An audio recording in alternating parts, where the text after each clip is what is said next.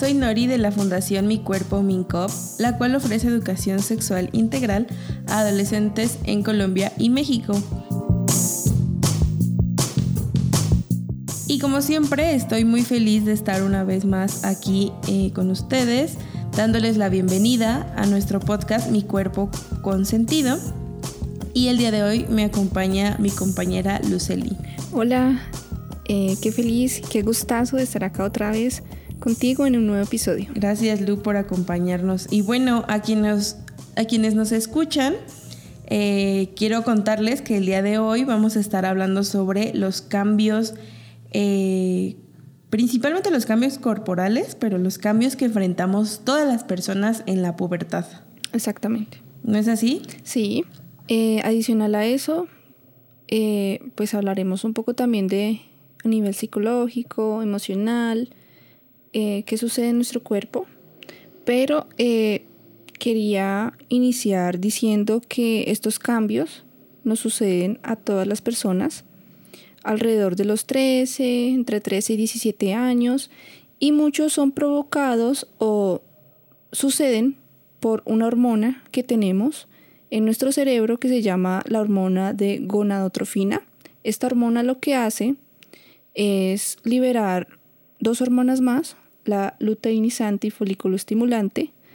Y esto lo que hace, pues, dependiendo del sexo que tengamos, es creará o sí, o dará origen a testosterona o a progesterona, dependiendo del cuerpo y del sexo que tengamos. Entonces, en el caso, por ejemplo, de quienes eh, tienen un sexo masculino, pues su cuerpo eh, tendrá más testosterona y por ende pues ya inicia la producción de espermatozoides. Y quienes tienen por ejemplo un cuerpo más femenino eh, con el tema de los ovarios pues la progesterona.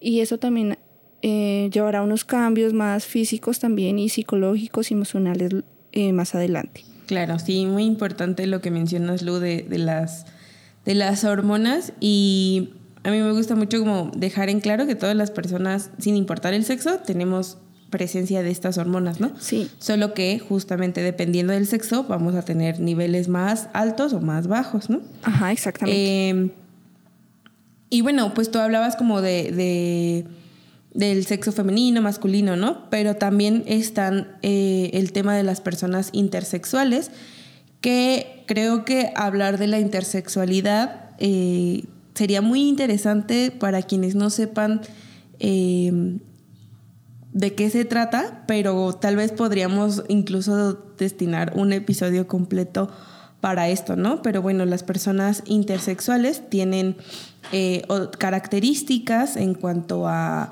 Eh, es algo muy complejo porque no podemos decir que todas las personas intersexuales tienen las mismas características, ¿no?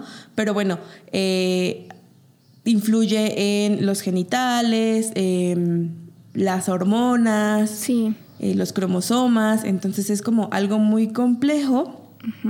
Y bueno, también es una, un, algo para hablar, para dejar de lado, dejar de hablar de el sexo como binario, ¿no? Como hombre, mujer, sino que también están las personas, visibilizar a las personas intersexuales. Pero bueno, como ya lo dije, eso es como bien complejo y pues incluso podríamos hablar eh, en un episodio sobre la intersexualidad, pero justamente como eh, lo mencionas, eh, los cambios en, la pubertad pues suceden como en, en, un cierto rango de edad, ¿no? Pero creo que es importante que, las, que tengamos como muy claro que las personas van a... Cada persona o cada cuerpo es diferente, ¿no? O sea, cada cuerpo va a llevar un ritmo diferente, eh, mm, los cambios que tenga, por ejemplo, yo no van a ser los mismos que tiene mi prima, mi amigo, mi amiga. Exacto. O sea, cada cuerpo va a tener, eh, puede empezar algunos cambios más jóvenes, más grandes. Entonces creo que es importante que si estamos en la pubertad, en una etapa de la pubertad donde estamos viviendo cambios, como que no nos preocupemos tanto por, por esto, ¿no? O sea, no pensemos tanto en, bueno, es que a mi amiga ya le crecieron los pechos y a mí no, a mi amiga ya, a mi prima ya le bajó, y, o sea, ya le llegó la menstruación y a mí no. No, o sea, debemos de, de, de vivir esa etapa eh, sin estrés dentro de lo posible, ¿no? Y bueno, hay muchos cambios que, que, que, que viven, o sea, se viven dependiendo como el sexo biológico que tengas, pero también hay cambios que vivimos todas las personas sin importar nuestro sexo biológico, ¿no? Entonces, pues pensar como algunos cambios pueden ser, no sé, que empieza a salir acné, que empieza a salir este vellos en las axilas, ¿no? Que, el que empieza a salir vello púbico. Em, el olor también. El olor es algo muy importante y creo que eh, en algún otro episodio hablaremos de la higiene, ¿no? sí. Porque justamente en la, en la pubertad empezamos a tener eh, olor más fuerte, ¿no? Nuestro, em, nuestro sudor comienza a tener ya un olor muy particular y bueno, después empezaremos con también cambios en nuestros hábitos de, higiene. Eh, pero no sé, ¿qué, otros ¿qué otros cambios, perdón, se te ocurren, Lu? Eh, cambios en la voz. En el caso de los chicos, he notado que, se les, que hay como un cambio de voz. Eh, la estatura, en unos talleres justo me decían, el cambio que yo no esperaba era ser más alto que mis demás compañeros. Y a algunos les gusta, pero a otros no. Les gusta ser muy altos o muy altos. O a otras u otras personas les desconcierta no crecer tanto y quedarse más pequeños o pequeñas. También me preguntaban mucho sobre el vello, el vello corporal, creo que es todo un tema. Y muchas, sobre todo de las chicas, eh, se veían un poco como frustradas también por ese tema y, y, pues decían como que me tengo que depilar las piernas todos los días o casi o repentinamente para venir al colegio. Entonces se veían un poco frustradas. Yo decía, pues pienso que no es necesario, pero pues si se sienten cómodos haciéndola, pero no haciéndolo, pero no no es necesario, entonces siempre me hablaban o me preguntaban sobre el vello público. No como una obligación. Dime. No como una obligación. Sí, no como una obligación, sino también pues depende de cada persona, pero no no es necesario y le hablaba de los beneficios del vello, eh, todo lo que el vello hace en el cuerpo pero pues sí nos han vendido como eso de que no debe haber vello en nuestro cuerpo. Entonces sí las vi un poquito frustradas y preocupadas por ese tema de, que nos empieza a crecer el vello corporal a estas edades. También otra de las cosas eh, que suceden a esta edad pues es el ciclo del sueño. Vemos que eh, nos dan a veces más ganas de dormir que antes. Queremos dormir 8 o 10 horas más tal vez, pero es bueno descansar, pero también ponerle un poquito de límites a esto, porque recordemos que tenemos que madrugar al día siguiente, tal vez a clases o a otras actividades, entonces mantener una rutina. Eh, hacerlo tal vez levantarnos todos los días a la misma hora, acostarnos temprano. Eh, una cosa que nos afecta mucho el ciclo del sueño tal vez es el uso del celular antes de dormir. Entonces también tener un poco de cuidado con eso, de eh, dormir sin celular por lo menos, bueno, 30 minutos antes de dormir, dejar el celular a un lado. Eh, a veces tal vez estamos como con esa ansiedad de que nos estamos perdiendo algo en las redes sociales, entonces nos despertamos a ver si tal vez nos dieron me gusta, si nos escribieron, si compartieron tal información o qué están haciendo eh, otras personas. Eso que dices es bien importante. Sí, y entonces porque, perdón que te interrumpa ahí. Sí, dale, dale. Pero me gustaría como hacer esa reflexión, aprovechando que estás hablando de eso, para todas las personas. Yo creo que en, estos tiempos todos, todas las personas estamos como, o la mayoría, estamos como muy ahí pendientes de las redes sociales, del teléfono. Y yo en lo personal me he dado cuenta que eh, uso, uso, muchísimo el, las redes sociales para poder dormirme, por así decirlo, como que me voy a acostar y como que, ay, bueno, pues mientras en lo que me quedo dormida estoy viendo esto, ¿no? Pero últimamente no he dormido bien, o sea, me despierto y siento que no descanso, entonces he hecho el ejercicio de no, de, de, de me cuesta trabajo, la verdad, pero de alejarme del teléfono justo como una... La verdad, media hora no lo hago porque voy empezando con este nuevo hábito, pero sí unos 15, 20 minutos antes de, de acostarme eh, me alejo completamente de la pantalla y he dormido muchísimo mejor. Entonces, sí. Es importante que en la adolescencia comencemos este hábito, pero lo recomiendo para todas las personas que dejemos ese vicio tan horrible. Sí, o sea, no sabemos o no calculamos cuánto tiempo nos perdemos por estar conectados, por ejemplo, a la red social, al celular. Y, por ejemplo, yo veía el otro día un, un, un documental en, en, Netflix que se llama algo así como El problema de las redes sociales. Y uno cree que uno controla las redes sociales, ¿no? Pero en realidad se da cuenta que las redes sociales lo controlan a uno. Sí. Y ese es un documental muy, muy interesante porque hablan y entrevistan a las personas que, por ejemplo, crearon el tema de, de Google, de Facebook, de eh, Instagram, o sea, personas que estuvieron ahí al inicio y cómo ellas se deciden retirarse porque ven que están afectando mucho la vida social de las personas, ¿sí? de, de, eh, la interacción con otras personas tú a tú, por ejemplo. Y entonces ellos deciden retirarse por este tema y cuentan como la experiencia, ¿no? Y ven como un poquito también de arrepentimiento mm. de, la, de haber colaborado. Entonces recomiendo mucho ese documental, es muy interesante. Ese documental, la voy a ver. Ajá. Eh, también otra cosa que tal vez nos puede cambiar es el tema de las emociones. Eh, se vuelven un poquito más complejas, entonces, por ejemplo, eh, podemos estar felices, pero más tardar tristes, angustiados, entonces empezamos a sentir un montón de cosas que antes no sentíamos y que se vuelven tal vez un poquito difíciles de sobrellevar pero esto es normal. Entonces también las emociones se empiezan, se empiezan a trastocar un poco eh, cuando ya somos adolescentes. Eh, es normal, pero a veces también como eh, saberlo nos ayuda porque, no sé, tal vez cuando en el caso de las chicas hay un síndrome premenstrual, entonces también vemos que estamos como tristes, felices, contentas, otra vez tristes, abrumadas y no sabemos por qué.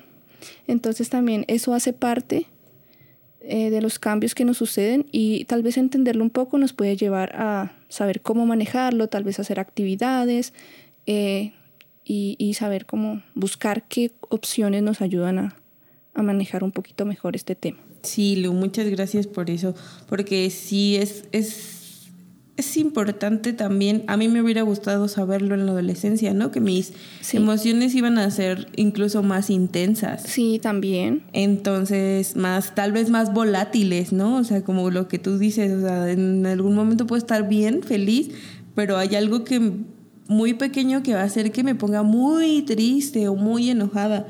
Entonces, mm, esa sensación de, de sentir que nadie te entiende, que a nadie le importa lo que estás sintiendo, creo que es algo muy común en la adolescencia y como muy poco se habla de esto, como que muchas personas adolescentes eh, sufren un montón con esta, con esta situación, ¿no? Como de sentir que nadie te entiende, que tu familia, eh, a tu familia no le importa lo que estás sintiendo, lo que estás viviendo. Y creo que también las familias de adolescentes a veces se les hace un poquito difícil mm, acompañar ¿no? Porque justamente es, también es la persona, o sea, estás viviendo con alguien que está cambiando muchísimo, ¿no? Y si no eres muy consciente de eso, puede ser para ti también difícil de quién eres y por qué te estás portando de esa manera, ¿no?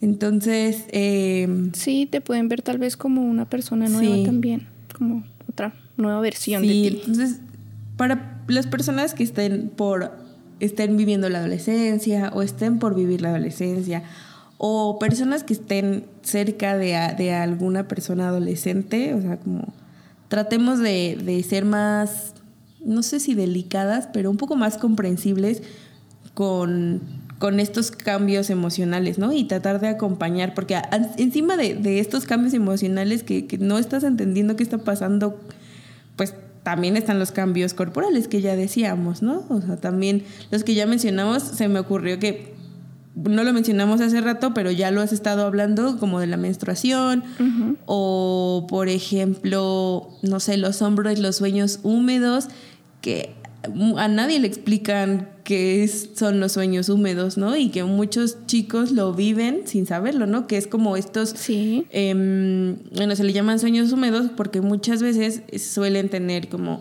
sueños eróticos, ¿no? Y que hay ah, una especie como de mm, fluido, de alguna especie de eyaculación nocturna, que es involuntaria, ¿no? O sea, que no es algo que, que, hicieron a propósito, que querían o, que deseaban, y que en la noche despiertan, pues sí, justo con, eh, no sé, con la ropa interior húmeda y no entienden qué está pasando o qué es lo que pasó.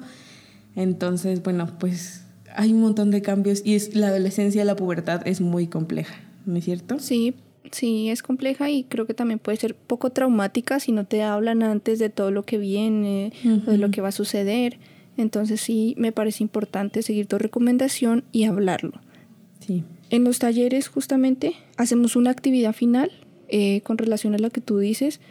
Eh, después de dar el taller hacemos una actividad final, sobre todo con los más grandes, y en esa actividad les pedimos que nos escriban em, qué les hubiera gustado decir a, su yo más chiquito, más chiquita, eh, o qué consejo más bien les hubiera gustado darle eh, con relación a este tema de los cambios en la pubertad. Entonces, eh, muchos dicen que, que no hay necesidad de compararse, ¿sí? Y que no hay que, sí, no hay que compararse y tal vez quererse más como cada persona es, con, el, con los cambios físicos que tuvo o que tiene, eh, con los cambios emocionales, con los cambios psicológicos y, quererse más, ¿sí? Yo, por ejemplo, siempre en los talleres les digo, háblense bonito. Y escuchaba una vez a una clase, en una clase de una profe que decía que muchas de las abuelitas, por ejemplo, les hablan a las plantas para que ellas eh, no se marchiten, estén lindas. Entonces, la recomendación que siempre ella le daba a sus estudiantes era que si una persona hace eso con las plantas, ¿qué sucedería si nosotros mismos eh, todos los días nos hablamos bonito y nos tratamos bien? ¿sí? Entonces los cambios pues también van desde uno mismo. Sí, sí, sí. Qué bonito eso que dices. Es una muy buena recomendación. Y bueno, otra recomendación quisiera hacerles es que les invitamos a leer nuestro fanzine. Tenemos un fanzine sobre cambios en la adolescencia.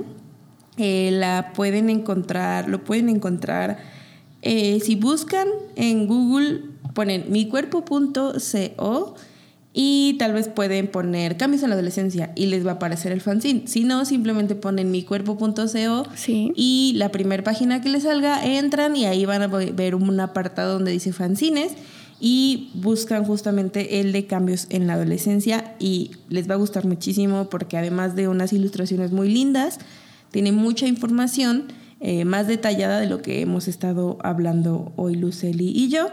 Y bueno, pues les invitamos a que los lean y que nos dejen aquí en los comentarios o por mensaje en alguna de nuestras redes sociales.